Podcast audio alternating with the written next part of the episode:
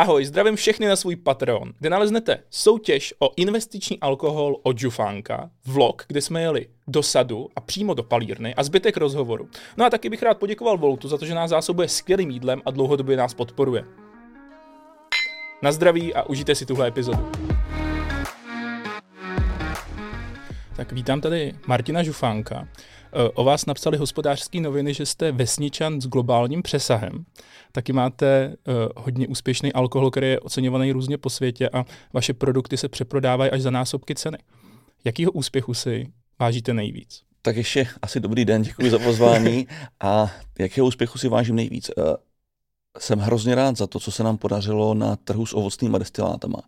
My ty ovocné destiláty děláme už 23 let, vlastně ta firma vznikla v roce 2000 a dneska si v podstatě jako málo kdo nespomene, že v té době, nebo vlastně ty roky předtím, ovocné pálenky nebyly moc uh, tradiční v barech a v restauracích. Hlavně tady v Praze bylo v podstatě nemyslitelné, aby skupina jako mladých lidí přišla do baru, objednala si slivovici.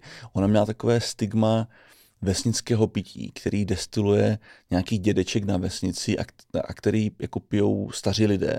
Že to nebylo takové trendy, fancy, že by si prostě někdo objednal schutí slivovici, protože ona jako nebyla moc dobrá. E, nebyla tady bohužel tradice, že by se vyráběly e, komerční destiláty kvalitně. Oni se dělali jako na vesnici v pěstilských pálenicích nebo doma, když si člověk dělal. Ale na komerční bázi ten trh byl naučený na takové ty chalupářské slivovice, které stály jako bez legrace 120 korun za půl litrovou lahev. A kdo by si to objednával? A my jsme si řekli, jo, to je jako docela velká příležitost v tom, že když člověk chce pít ovocnou pálenku, tak si ji musí vyrobit jako sám, sám pro sebe, protože ji nemohl koupit. Tak co kdybychom to dělali jako legálně, co kdybychom jako ten eh, dosavadní biznis, kdy se to, business, kdy se to destilovalo doma někde pokoutně ve sklepě, kdybychom to udělali na komerční bázi. A když to člověk začal dělat kvalitně a dobře, sice to hrozně dlouho trvalo, ale dneska ta situace je úplně jiná, že ta slivovice, hruškovice, člověk přijde do jako populárních pod, podniků, jako třeba dva kohouti nebo lokál a, a tu slivovici, hruškovici si schutí objedná a necítí se, že, že pije něco obyčejného. Tak to, co se nám podařilo s těma ovocnýma pálenkama. A dneska, když člověk vidí, kolik za posledních let vzniklo lihovarů, které se zaměřují vlastně na ty samé věci, co děláme dneska my. Takže prostě viděli, že to má smysl, význam a že lidé za to dokáží zaplatit peníze. Takže abych to zkrátil, tak vy považujete za váš největší úspěch to, že jste změnil narrativ da, toho, že slivo, slivovice, hruškovice... V podstatě celý trh. Uh-huh. Jo. Je, je to takové hloupé, že o tom mluvím jako sám osobně. Když, se, když, když jste se na to zeptal, tak vlastně to, to se nám podařilo jak s ovocnými pálenkama, tak třeba s ginem a s absintem. To jsou takové jako přelomové produkty, které byly v České republice jako totálně prokleté, ty absinty, giny, koho, koho jako před, nevím, před 15 rokama, koho by napadlo v České republice destilovat uh, řemeslný gin, když uh, na trhu byly jako v podstatě stovky produktů z Anglie, ze zahraničí a ten jako gin v podstatě v Česku nikoho nenapadl, že by se to dalo kvalitně destilovat i tady. A, a dneska, včera jsem byl na Gin Festu a, a tam, jsou, tam jsou prostě desítky, desítky uh, českých velice kvalitních ginů. Ale někdo tu cestu musel vyšlapat. Ale asi ne vždycky tomu tak bylo, že se vám dařilo, že jste známý hmm. tím, že prodáváte nebo vy, respektive vyrábíte kvalitní alkohol. S čím jste se potýkal, s jakýma problémama? Uh, největší problém za začátku byla ta neochota těch lidí za to dávat ty peníze. Uh, uh, ono je to jako hloupé, když to teď řeknu, ale nám třeba jako nejvíc ze všeho v uvozovkách pomohla až metanolová aféra v tom roce 2012, protože do té doby lidi zajímalo jako pouze, kolik to stojí. Oni si neuvědomovali to, že alkohol je uh, velice jako vážná věc, je to jako zodpovědná věc. Není to určené pro děti, proto je prostě limit 18 let, kde se předpokládá, že je člověk jako nějaký rozumný, že ví, co dělá. Ale to, jakoby je to v podstatě vůbec nezajímalo, že se prostě kupovali uh, 6-litrové plastové kanistry s vodkou, někde na, na, na, na severu Moravy, na, na Ostravsku a tak, u kterého nikdo nevěděl, kdo to vyrobil, v jakých hygienických podmínkách, co, co vevnitř je. Takže všichni prostě jeli pouze po ceně. A nám to trvalo 12 let, než uh, lidi pochopili, že, že ten alkohol uh, obsahuje vysokou spotřební daň, DPH, že musí být drahý, ale že když si koupí jako věc z, ze zaručeného původu, že mají prostě jistotu. Ne, že si to jako hezky vychutnají, že to bude dobré, ale taky, že neoslepnou nebo ne, nezemřou. Uh, ono nás bude poslouchat i část jako mladších lidí, kteří mm-hmm. si mhm. třeba nebudou pamatovat metanolovou jo. aféru. O čem to bylo tenkrát, co se dělo? Metanolová aféra byla způsobená a takovým jako divokým trhem, kdy se v podstatě jedné skupině lidí podařilo udělat to, že se dostávali k velké hromadě lihu, který měl být určený na denaturaci, což znamená znehodnocení, že do toho lihu, to je klasický potravinářský líh, a aby z toho člověk vyrobil třeba tekutinu do odstřikovačů, do auta, tak se musí znehodnotit. Tak se tam přidává taková chemická látka, která se říká denaturant, ten líh se zdenaturuje a je jako zdravý škodlivý. No a tihle ti filutové zjistili, že když třeba celníkům nahlásí, že, že ten alkohol znehodnotili, byla asi nějaká skupina celníků, kterým třeba stačilo tohle jako říct, jo, zlikvidovali jsme to, nebo jsme to znehodnotili a neskontrolovali jsme to. Tak oni měli najednou ohromné zásoby lihu. No a pak ještě zjistili, že i když toho lihu mají spoustu, tak existuje látka, která se jmenuje metanol. A když se vyrábí alkohol, tak ta chemická řada začíná metanol, etanol, propanol, butanol a tak to pokračuje. A metanol je jedovatá látka pro člověka. Proto se třeba používá třeba do, do nějakých ředidel nebo fakt do těch ostřikovačů a takových věcí. A oni si řekli, že hele, my když to zmícháme třeba jedna ku jedné, nebo jedna ku jedna a půl, tak se jako teoreticky ještě nic nestane, ale té tekutiny budeme mít najednou jako ještě větší množství a bude jako velice levná. Jenom ta, to, to prostě to dosáhlo takového stádia, kdy to furt jako zvyšovali, zvyšovali ty poměry a najednou to ten poměr udělali až moc velký. Je to všechno záležitost prostě toho chtíče po penězích a zabili desítky lidí, kteří no. si koupili alkohol, jo, jo. jenom kvůli tomu, že chtěli vydělat peníze. Že chtěli vydělat peníze, přesně. Ale to jsou přesně ty alkoholy. V té době se reálně třeba prodávali lahve tu zemáku za 60 korun nebo za 70 korun. Hmm. A když jakýkoliv člověk si řekne, že on spotřební daň a DPH z té lahve dělá 100 korun, tak jak může koupit něco, co to má obsahovat, za míň. To prostě nedává vůbec žádný. A jim to nevadilo v té době. Nevadilo to. Selhal podle vás stát v té době? A určitě ano, určitě sehnal. Určitě. A dneska ta situace až po tom metanolu vypadá v České republice úplně jinak. Jsme fakt jako brutálně kontrolovaní, což je naprosto v pořádku. Máme non-stop kamerový systém, ale v té době nic takového nebylo. Bylo to fakt takový jako divoký, uh, divoký východ, protože až třeba z toho vyšetřování nebo z těch, z těch výslechů to prostě uh, vypadá tak, že to, dělalo, že to dělali třeba 20 let, jako strašně dlouhou dobu. A, a přišlo až tahle ta vlna těch bohužel těch úmrtí, která to ukončila. Nebýt toho, že, že to jeden z těch míchačů jako pokazil ten poměr, že tam toho nalil, že si řekl, jo, když to vydrží v tomto poměru, tak to já ještě zvýším.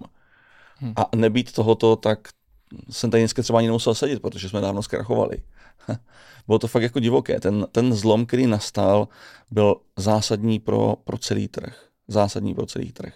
Ještě před tou metanolovou aférou v České republice bylo třeba 500 výrobců alkoholu. A to jsou výrobci, které dneska si už jako nikdo nespomene. Samozřejmě takový tím klasickým, koho jako první napadne, byla jako likérka drak. Ale těch výrobců tady byly fakt jako stovky, stovky. A jak, jak zařízli, jak jako tohle ta aféra skončila, tak nás tady bylo třeba najednou 40. Jo, tak to, hmm, že to byl jako brutální pád.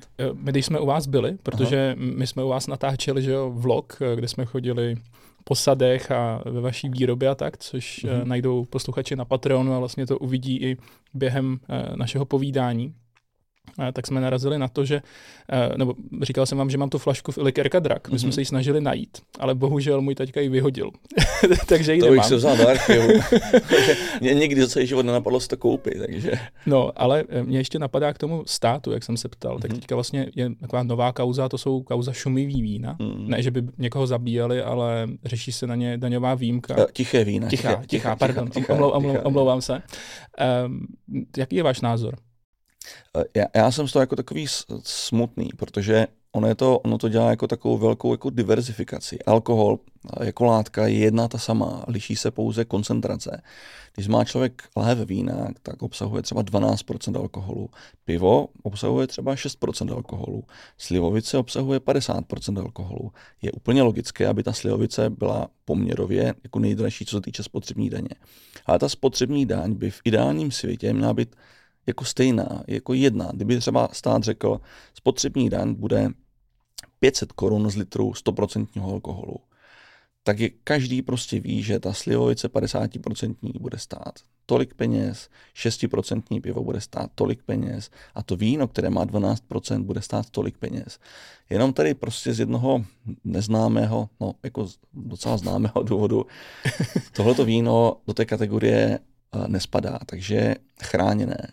Je chráněné tím, že byly tady takové jako názory, že se nejedná o alkoholický nápoj, ale že to je zemědělský produkt, že to je něco, co zachraňuje celou Moravu, že kdyby se zdražila láhev vína o spotřební daň, byť o 15 korun, že by celá Morava zkrachovala, že by tam eh, lidé z Čech přestali jezdit, protože by to bylo pro ně moc drahé, to víno. Já se musím smát, když si to jako v hlavě jako říkám že, že by se to fakt jako zdražilo o 15-20 korun, že by tam všichni přestali jezdit, že by ten kraj ztratil veškerý turismus, že by tam přestaly být takové ty uh, hodové zábavy nebo ty různé soutěže a vinařské a, a to, je, to je nesmysl. Já si myslím, že na Jižní Moravě je tak krásně, že by tam lidi jezdili, i kdyby to víno bylo dvojnásobně no, drahé. No, no přesně tak. Přeháním oni, trošku teda.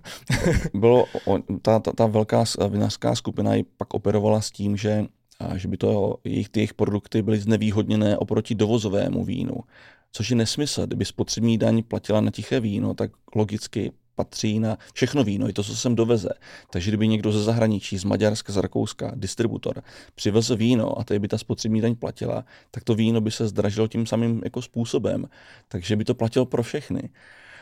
E, mluvím o tom třeba i proto, že jsme se dostali do paradoxní situace, že když dneska přijdete do supermarketu, tak ty levné krabicové vína ze Španělska, z Itálie stojí 30 korun za litr. A pomerančový džus stojí třeba 40 korun za litr. Že to víno dneska, které třeba způsobuje jako fakt jako velké, jako třeba bezdomovci a takový jako sociální slabí lidé si nebudou kupovat lahé slivovice za 500 korun. Koupí si víno krabicové za 30 korun za litr a, a jsou jako spokojení. Takže ta, ta, ta situace s tím vínem jako není, není hezká a je jako smutné, že to jedna zájmová skupina dokázala prolobovat a že v podstatě za pět minut 12, když už tu byl na stole ten, ten návrh toho zákona, tak došlo k výměně v podstatě, že jedna strana říkala, bude nulová daň na knihy ale jako výměnou za nulovou daň za knihy bude nulová spotřební daň na víno. Že to je takové už takové hraní si. Tak můžu číst knížku, otevřít si k tomu dobrý moravský víno, že? No. Eh, my tady teďka teda aktuálně pijeme uh, ne víno, ale uh, co, co to vlastně máme? Dali jsme si takový jako fakt moc prima letní drink. Je to sicilská mandarinka s tonikem. Mm-hmm. Takže něco jako gin tonic, jenom že bez, bez ginu. Je to jako prima pro toho, kdo třeba někomu nevyhovuje chuť jalovce nebo ginu všeobecně.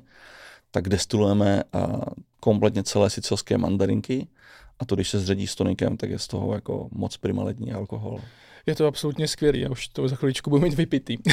Eh, to, co mi přišlo hrozně zajímavé, když jsme byli u vás, mm-hmm. tak uh, jste říkal, že vlastně každá flaška žufánek, tak minimálně ten její obsah vám prošel rukama. Mm-hmm. Jo, je to, je to tak a třeba dneska mi to třeba i málo kdo věří, že já třeba někam přijdu, oni řeknou, že to, to není možné. Ale přátelé, je to tak, za celých těch 23 let jakýkoliv litr našich produktů vydestilovali pouze dva lidé, já a můj bratr. Tam neexistuje žádná jiná kombinace výroby. Můj bratr Jan má na starosti dneska kompletně ovocné destiláty, takže destiluje všechno, co pochází z ovoce. A já destiluju veškeré byliny, takže gin, absint, borovičku, tyhle ty geisty. A já třeba, když jsem dneska přijel za váma do Prahy, tak to znamená, že ta výroba v podstatě kompletně stojí protože sezóna ovoce ještě není, ještě nám jako nic, uh, nic nekvasí, nic se z ovoce nedestiluje, destilujeme pouze byliny a když tam nejsem, tak to stojí. Takže nemáme Františka na dopolední směně, Tomáše na odpolední směně, jsou to pouze dva lidi, Martin a Jan a tak to je celou dobu. Takže když mi nebude chutnat, tak prostě vím, komu se a, mám ozvat. A to je přesně ono, že nedojde k takové situaci, kdybych, kdyby se něco podobného stalo, kdybych řekl, já se moc omlouvám, to byl ten František, který to zmrvil a on už u nás nepracuje, byl mhm. odejít a omlouvám se. takže všechno padá pouze na naši hlavu. No, já bych se rád přece jenom vrátil k tomu vašemu podnikání, protože podle mě je to úkaz. Já nevím, jestli lidi hmm. si úplně uvědomují to, že vy jste uh, hodně šikovný uh, výrobce alkoholu, ale na druhou stranu jste i šikovný marketér, podle mě. Souhlasil byste s tím výrokem? A, asi ano, protože ne, jako to co, se, to, co se podařilo, když si člověk vezme, že my pocházíme z malé vesnice, o, o tam je 850 obyvatel, jsme skoro na slovenských hranicích, takové to pomezí Slovenska, Slovenská, Rakouska. A to, co se podařilo jedné rodině, kde jsou tři bratři a rodiče, eh, je docela dost neuvěřitelné. Nebylo to, nebylo to automatické, člověk se o to musel starat. A já vlastně od začátku jsem řekl, že když ten produkt se jmenuje Slivovica žufánek, tak to vydestiluje pouze žufánek, takže my dva bratři. A taky, když o tom někde budeme mluvit, tak o tom bude mluvit žufánek. Když se o tom bude psát, tak to bude psát žufánek. My třeba na sociálních sítích nebo veškeré texty, tak my nikdy jsme neměli žádnou agenturu, která by se nám starala o social, která by nám dělala, dělala posty. Vlastně všechno, všechno jsem napsal já, takové střevo, tak to všechno píšu já, o všechno se starám já, je to prostě takové všecko v jedné rodině. No, protože když se totiž kouknu na ten brand a nevím, jak je možný, že vás znám tak dlouho. Já nevím, jak dlouho vás znám, ale přijde mi, že od jak živa už, no. třeba mám pocit. A uh, mám pocit, že vy umíte velice dobře komunikovat se svým publikem. Hmm. To, to, to je strašně důležité. To je strašně důležité, protože když člověk uh, vytvoří nový produkt, tak ho musí prodat. A barmanská komunita i gastro je docela citlivá na to, jako s kým uh, v podstatě jedná. A je velký rozdíl, když tu slivovici, když si objednají, když tam přiveze přímo ten člověk, co ji vydestiloval, na to, když tam s nima v tom baru zůstane a ještě ji s nima jako konzumuje z radostí než když tam přijde nějaký uh, obchodník, nějaký prostě jejich obchodák, zástupce a řekne, prosím vás, tady máte výpadek, tady mám tabulku a vy neplníte plán a co, co se děje. Je to pak úplně jiná situace. Takže dneska jsou v Praze bary, kde my se známe fakt jako celých 23 let a ten barman, když uh, prodává produkt, a zná toho člověka, co to vydestiloval, tak tomu má úplně jiný vztah k tomu produktu. Hezky o něm mluví, hezky se o něj stará. Je, je to, jsou to prostě citové vazby. No. Vzpomenete si na první bar, kde jste kdy prodal? První bar, co jsme prodali, náš první bar byla taková jako v podstatě restaurace malinkatá, byla pod uh, zámeckýma schodama, dneska už hmm. neexistuje, nebo respektive to místo pořád existuje, ale dřív se to jmenovalo U tří černých růží, dneska je to nějaká malá pidí italská pizzerie, jakých je tady prostě bambilion, ale U tří černých růží to bylo to místo, které se nám ozvalo jako první, když jsme tehdy před těma 23 rokama s bratrama přijeli s batohama narvanýma decovkama a my jsme reálně obchodili úplně všechno, my jsme byli úplně všude a z těch stovek, stovek míst, kde jsme byli, se nám ozvalo jedno jediné, které si objednalo první dvě flašky.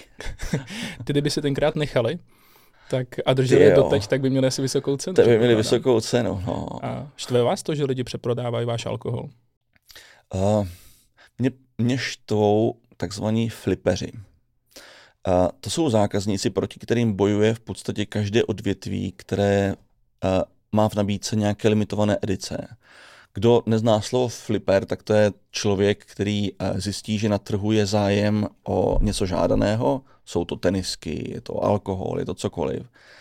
A zjistí, že má velkou šanci to přeprodat. Tak on ten v našem případě tu lahev vidí, že na internetu se to prodává, tak je schopný si třeba naprogramovat nějaké hlídací roboty nebo přímo nákupní roboty a řekne si, jo, já tuhle tu lahev koupím za 1500 korun, třeba náš Omofogo Gin, a dokážu ji, protože on se velice rychle vyprodá, a dokážu ji druhý den prodat za 3000 korun.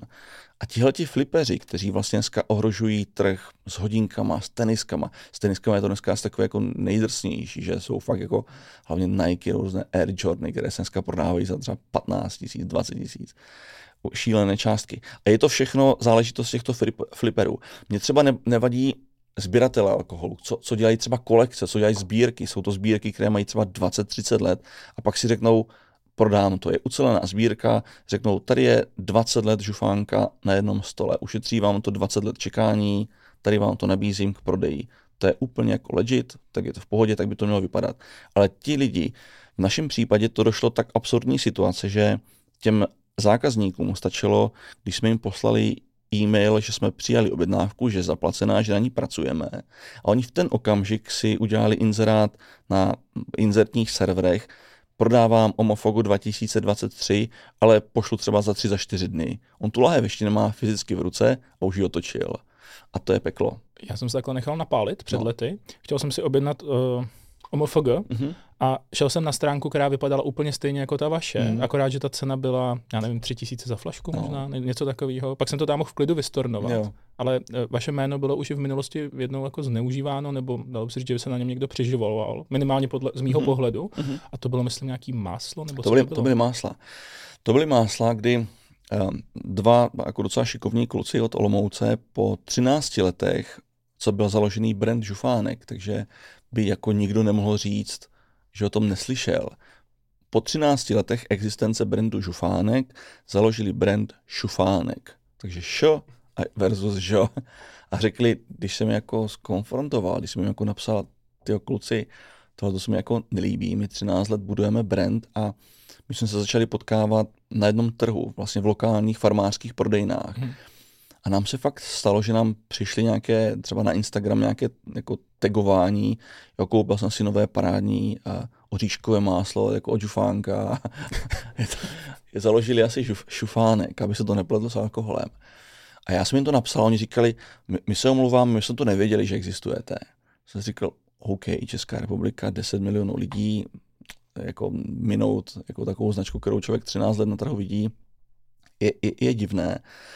A já jsem si řekl, že když člověk založí generační brand, když chci, aby to živilo moje děti a děti mojich dětí, tak o tu značku se musí starat. Je to strašně důležité. Značku, respektive jméno si člověk pokazí om jednou.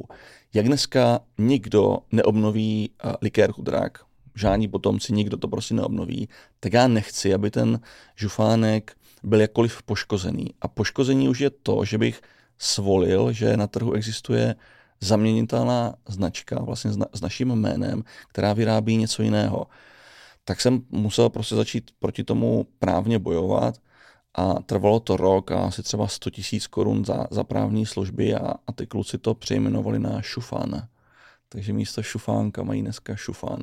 Ty produkty jsou hmm. jako kvalitní, jsou fakt jako výborné. Já sám si je objednávám. Já, sám, já sám si to občas jako koupím. Sice už moc ne, protože, protože proto potřebuji zubnou doplavek. Ale sám ty oříškové másla jsem si kupoval, ale nelíbilo se mi, že to, to, to jméno bylo tak strašně blízké No a vidíte, ale stejně se jim to vyplatilo, protože teďka mhm. se o tom bavíme na podcastu. O tom bavíme se, takže, tam slyší další lidi. Jo, jo, všechno, všechno souvisí se vším, no, tak se to podařilo. Uh, já jsem přišel na to, když jsem si dělal rešerši, Aha. že máte obrovský smysl pro detail. Hmm. Je to pravda? Já, mě v tom so, třeba i jako bráchové se mi na začátku smějou, dneska třeba se jim chytají jako za hlavu a i třeba moje partnerka, já to beru jako nějakou možná lehkou formu jako OCD, ale mm. já to prostě, já to tak musím mít a tak to prostě bude. Já když destiluju byliny, tak já je reálně vážím na dvě desetiny místa. Jo, takhle, jako při výrobě, že jako, jste... jako při výrobě. A to, já, já třeba, když ty byliny vážím nebo s nimi pracuju, tak byliny jsou suché, lítají vzduchem, padají na zem, hmm. jako práší se v podstatě. A to jste si možná všimli, když jste u nás kluci byli, tak já, já mám všude jako vysavač.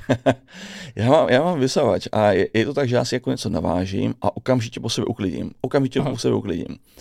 Protože uh, když člověk jako pracuje ještě třeba s potravinou a když má mít kolem sebe nepořádek, tak ono ten nepořádek se vždycky nějakým způsobem promění do toho výsledného produktu. Když člověkovi nezáleží na tom, jaké má třeba kolem sebe prostředí, nebo že má, že chce mít čisto, tak podobným způsobem jako flákají ty, ty produkty. Takže ano, v tom, co já jsem docela jako striktní a, a jsou třeba způsoby, vy třeba moje práce s lihem. Já, když um, připravuju um, bylinné směsi, třeba jako ten gin a absint, tak ten líh se musí opravdu velice pečlivě odměřovat, protože uh, na líh platí velká spotřební daň a je velký rozdíl, jestli člověk nalije litr nebo 8 deci nebo 4 deci. Jsou to fakt brutální rozdíly. Z toho důvodu já do dneška, těch 23 let, nepoužívám čerpadlo a hadice. Mhm. Když člověk něco čerpá, tak v té hadici vždycky něco zůstane samozřejmě v tom čerpadle a, a nikdy to nemá člověk přesné. Takže já mám reálně dva nerezové cejchované kýble, kýbl, nerezový kýbl, kde jsou risky 2, 4, 6, 8, 10 litrů, je to cejchované. A když liju líh do kotle, kde potřebuji třeba 100 litrů, tak všechno do dneška dělám přes ten kýbl. Takže já sedím reálně, mám kohoutek, otočím kohoutkem a čekám, že teče 10 litrů po disku, odnesu a naliju to na kotel. A brácha mi 23 let říká, kdyby vzal z hadici čerpadlo, tak to máš jako za minutu přičerpané těch 100 litrů. A já strávím půl hodiny takto kýblováním, ale neudělám to nikdy jinak. No, prostě na žufánkovi by mělo být napsáno jako poctivá ruční práce do je, je, je, to, dneska si, jako, dneska si lidi uh, říkají, tyhle ten žufánek, on je, on je jako všude, je toho, je toho všude jako mraky, oni už to musí dělat nějak průmyslově a není možné, aby to dělali pořád dva lidi a není možné, aby to nebylo dělané nějak průmyslově. Já, kdybych jenom trochu a dovolil to, aby do té výroby jako někdo chodil, tak bych mu to velice rád ukázal, že do dneška je to tak velká uh, jako ruční práce, až to někdy jako není normální. Když ke mně přišla moje partnerka, se kterou jsem teď čtvrtým rokem, tak mu říká, Martine, ale ty, to, to bys měl asi nějak jako často ukazovat, co se tady jako děje, protože vy to jako reálně furt všechno děláte rukama. Jsem říkal, no tak jo, děláme, ale moc neukazujeme. Eh, moc si toho vážím, že jste nás eh, k vám pozval, že jsme to mohli natočit. To je, to je fakt skvělý. Eh, tenhle ten podcast je že hodně o investování, mm-hmm. o penězích a vy jste podle mě odborník na investování do alkoholu. Jo, jo. ne, nejen do alkoholu. A jo. Je to tak a mě by zajímal v první řadě ten alkohol. Kdybych mm-hmm. si třeba teďka řekl, že mám volných 200 tisíc korun, myslíte si, že z toho jde udělat už zajímavý investiční portfolio? Jde, jde z toho udělat opravdu hezké portfolio, a což je vidět třeba na tom, jak dneska někteří výrobci prodávají alkohol systémem losování těch takzvaných jako balotů. Týká se to hlavně visek, ale třeba jsou jako whisky brandy, které v podstatě přestali prodávat láhve na, na volném trhu nebo dělají nějakou prostě core řadu nějakých prostě visek, ale veškeré limitované edice typicky třeba McKellen, prodávají systém losování. Takže ty lidi si eh, vytvoří objednávku, oni ji zaplatí, oni to tu objednávku zaplatí a pak doufají, že, že budou vylosovaní a že ta objednávka projde. Když neprojde, tak se vrací, vrací peníze zpátky na kartu blokované, ale všechno je dneska losováním, ale tak to pak vypadá, že si koupí člověk lahev v McKellenu za, nevím, 150 eh, liber a do roka stojí 1000 liber je to, je to fakt jako řacha, je to občas jako výnosnější než, eh, než nějaké shitcoiny. a vy sám teda takhle chytáte ty whisky, že byste koukal na to, co bude vycházet a soutěžíte o ně? A to, to, to už ne, to už ne, a jako ne, nebojuju, řekl jsem si, že ta moje sbírka alkoholu je už fakt jako hodně velká. To je, to jsme, to jsme viděli. a já hlavně, já alkohol neprodávám, já ty lahve nikdy neprodávám. Já no. každou tu lahev, co jsme u nás viděli, tak kdykoliv otevřu a ochutnám ji a napiju se jí. Vlastně všechny flašky, co doma mám, jsou určené na, na konzumaci, takže když tam člověk jako přijde uh, a mám tam 200 let starou lahev absintu, tak mi nedělá problém ji otevřít a ochutnat si ji. Protože já si říkám, když já jsem měl to štěstí, že se mi podařilo koupit tu lahev po těch 200 let, tak já ji chci ochutnat. Prostě bylo to moje štěstí, chci já ochutnat a proč bych jich měl nechávat někomu jako dalšímu nebo ji někde prodat. A pak si celý život říkat, ty jak chutnala ten, jak chutnala ten 200 let starý absint takže všechno otevřu, všechno vypiju. Eh, dobře, i tak do toho alkoholu investujete, mm-hmm. nebo mhm. tomu minimálně rozumíte. Kdybych teda teďka chtěl začít uh, nakupovat třeba whisky, nebo mm-hmm. respektive jaký alkohol, jaký druhy alkoholu byste doporučil na investici? Uh, ze světového hlediska, dneska člověk tím, jak jsme prostě v Evropské unii, není žádný problém získat cokoliv ze zahraničí, tak největší smysl dávají whisky, protože tu mhm. whisky mm-hmm. prodáte kdekoliv na celém světě. Ty whisky jsou fakt jako prima.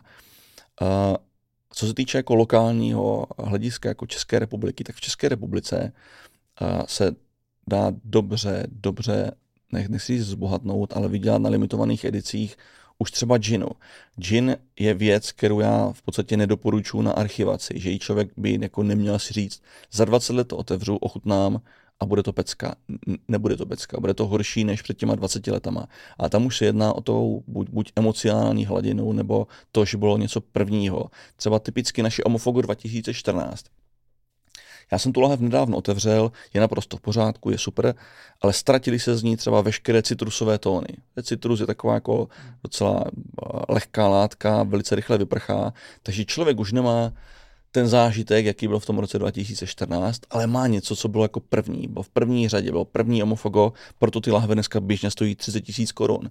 A když si vezmeme, že já tu lahev jsme v tom roce prodávali za 450 korun A dneska já sám osobně jsem tři roky naspět koupil Omofogo 214, 215 flahev za 40 tisíc korun. Vy jste to koupil já zpátky, to koupil, jste to nejdřív prodal za, za 400 pade. A... Mně se to, se, se to, se to, se to, se to děje docela pravidelně, protože prodáváme, prodáváme a pak zjišťuju, že mi chybí jako samotnému pro vlastní konzumaci. Aha. Takže já fakt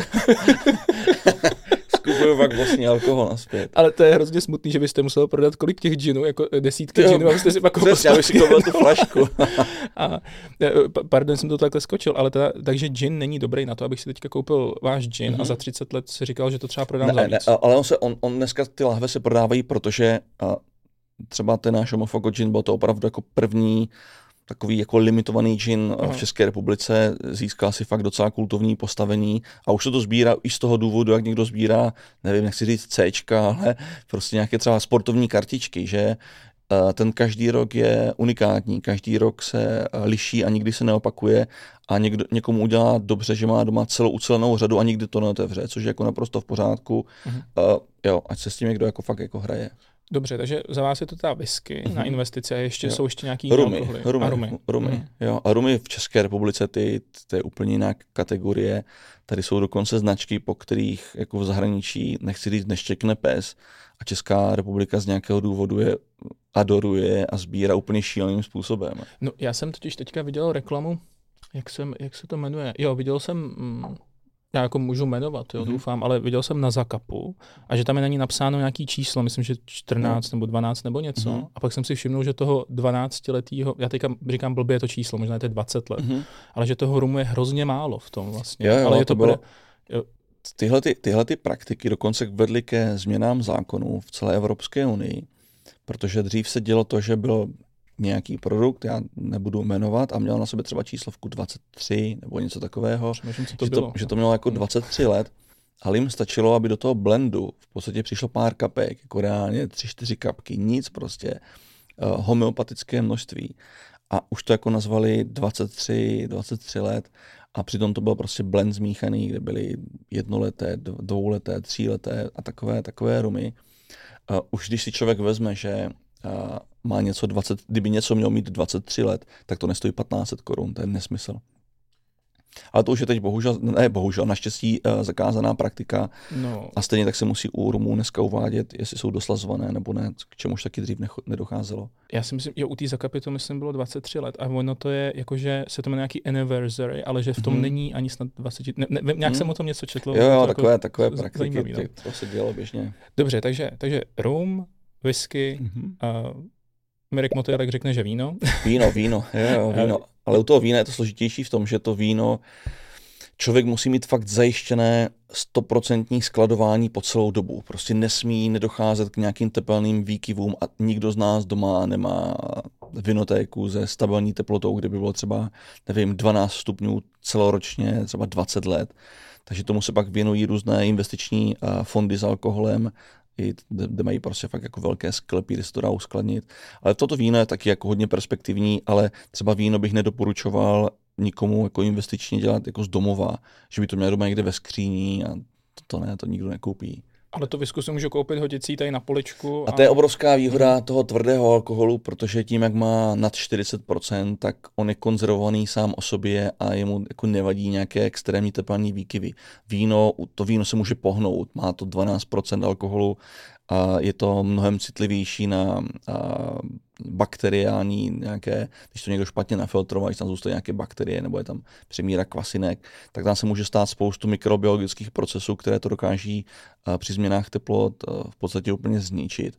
Takže třeba já, kdyby někdo nabízel v nějakém investičním bazaru nebo portálu, kdyby někdo nabízel třeba 20-letý krystal šampaňské, tak bych to asi, ne, asi určitě nekoupil. Mm-hmm. Vy jste ještě u vás říkal, že považujete za dobrou investici absint. Mm-hmm. Absint je pro mě, já jsem zase nechtěl moc mluvit o tom absintu, abych nevypadalo, že to mluvím jako o svém alkoholu, ale absint, když jsme u toho za mě osobně, je pro mě největší a nejlepší investice do alkoholu. Protože já začínám čím dál tím víc věřit, že my možná, dost možná jsme třeba poslední generace, která ho nemá zakázaný.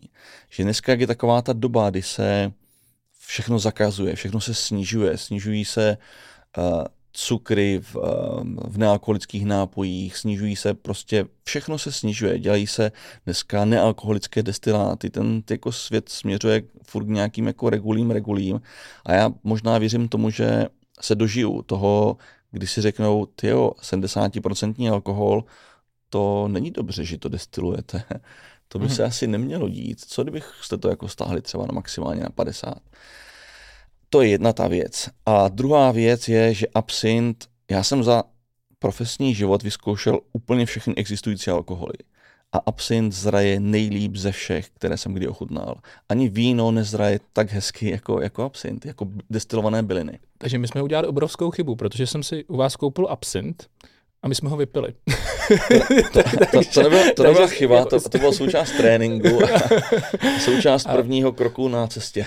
Dobře, takže příště, nebo takhle, měl bys jich koupit víc, nějaký určitě mm-hmm. vypít a nějaký si nechat? Jo, jo určitě nechat. Mm-hmm. Určitě nechat, protože fakt ten absint, já co, co je sranda, v České republice existuje taková úzká skupina absintových fanoušků, je to Absint Mafia, takzvané to prostě pár lidí a my si jako navzájem posíláme třeba vzorky absintu, uh, uchováváme absinty a zkoušíme. A teďka nedávno jsme otevřeli lahev našeho vlastního San Antoine absintu, který v roce 2009 byl z dnešního pohledu průměrný, prostě průměrný absint.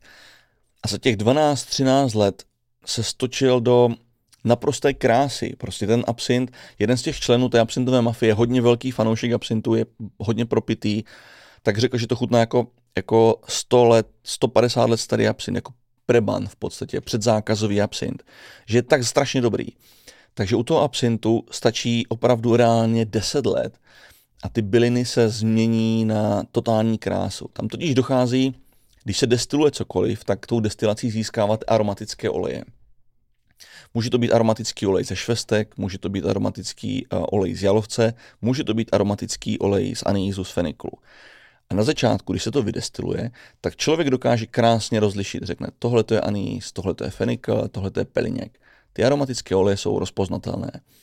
Ale působením času dochází k tomu, že ty oleje se v podstatě rozpadají a vytváří složitější takové vzorce, v složitější oleje, spojuje se to do sebe, vytváří to něco úplně jiného.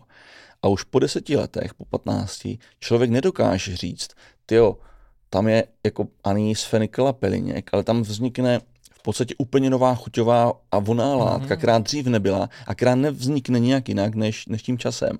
Že si člověk musí fakt jako reálně počkat, aby vznikla. Nedá se to nějak na, na, napodobit. Takže já třeba, když jsem pil ten 200 let starý absint, tak to byla jako, jak, jak mana, jak nebeská mana. A když člověk si řekne, že musí na to tak, jako takovou dobu čekat, ale ten výsledek je naprosto geniální. Takže přátelé, investujte do absintu, nic lepšího vás nepotká.